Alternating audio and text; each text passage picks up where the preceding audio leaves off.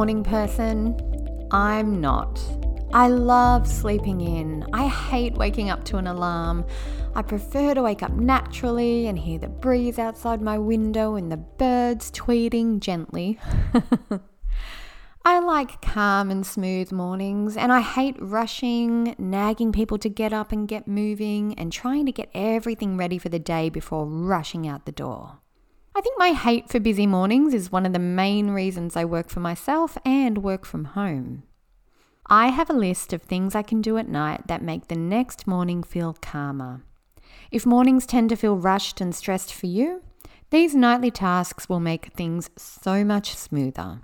A little note, you don't have to do all of these if it feels like too much effort and you're already tired from your busy day. I don't do them all the time. We're trying to make life easier, not add more pressure. Choose one or two to start with and add more if and when you're ready. I also recommend delegating some of these to your partner or your children because as mums, we should not have to do it all. Number one is to check your planner or diary or calendar for tomorrow. Get clear on what you'll be doing tomorrow so that you can make sure you'll get everything you need ready tonight. If you have high schoolers, ask them to check their class schedule as well so that they know which books they'll need to take to school with them.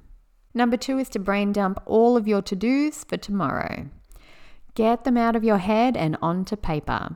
You'll feel so much more relaxed once these are written down, and it frees up mental space and you'll sleep better too.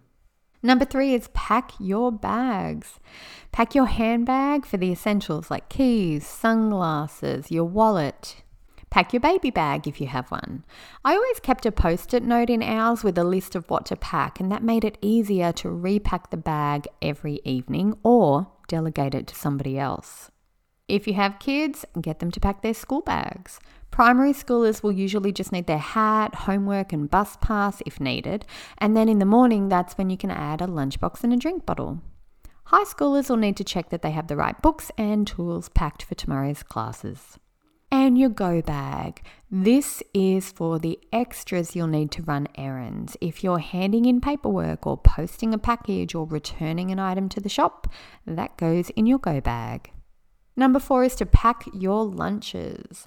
Pop dinner leftovers or a simple sandwich into a container, add a piece of fruit and a snack, and lunch is ready for tomorrow. You can put the whole lunchbox in the fridge and in the morning just add an ice pack before you leave. If you don't have room in the fridge for the whole lunchbox, just do step one, the leftovers or the sandwich, into a container, into the fridge. That's the hardest part done, and then the rest can be done quickly and easily tomorrow morning. Number five is wash the dishes and tidy up the kitchen. I promise walking into a clean and tidy kitchen makes your morning so much easier. Wash or stack the dishwasher as you cook dinner to get most of the dishes out of the way.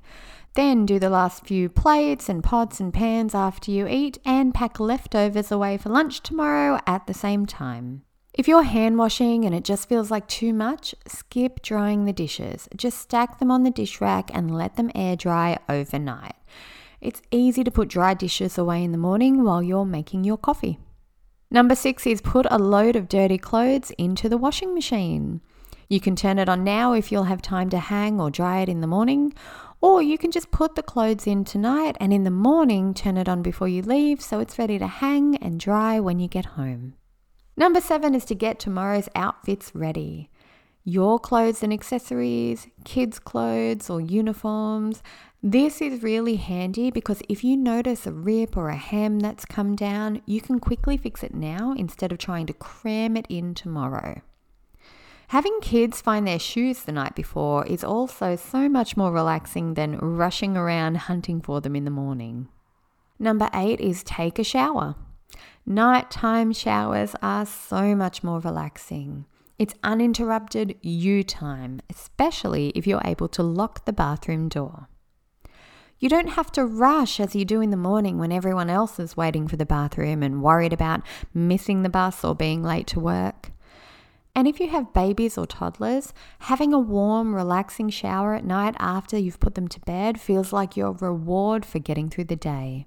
Plus, nighttime showers give you extra time for pampering and doing those little things like a face mask or a hair mask or doing your nails if you want to. Number 9 is check your alarm is set for the morning. I hate alarms, but on days when I have to use them, yes, they are helpful, provided I remember to set them. Add a snooze or two if that makes it easier. I like to trick myself into thinking I've snuck in a few extra minutes of sleep. And if you're worried you'll sleep through your alarm, set it half an hour earlier than you need it and set a second alarm for your real wake-up time. Number 10 is take 10 minutes to journal or read screen-free. These 10 minutes without screens at the end of your day will help clear away the rest of the mental load and let the buzzing of your brain start to fade. It will calm your mind and body and get you ready for sleep. If you'd like to take more than 10 minutes, go for it. This is a lovely way to end your day. I hope you found this list helpful and that your mornings start to get smoother and calmer too. And I'll see you in the next episode.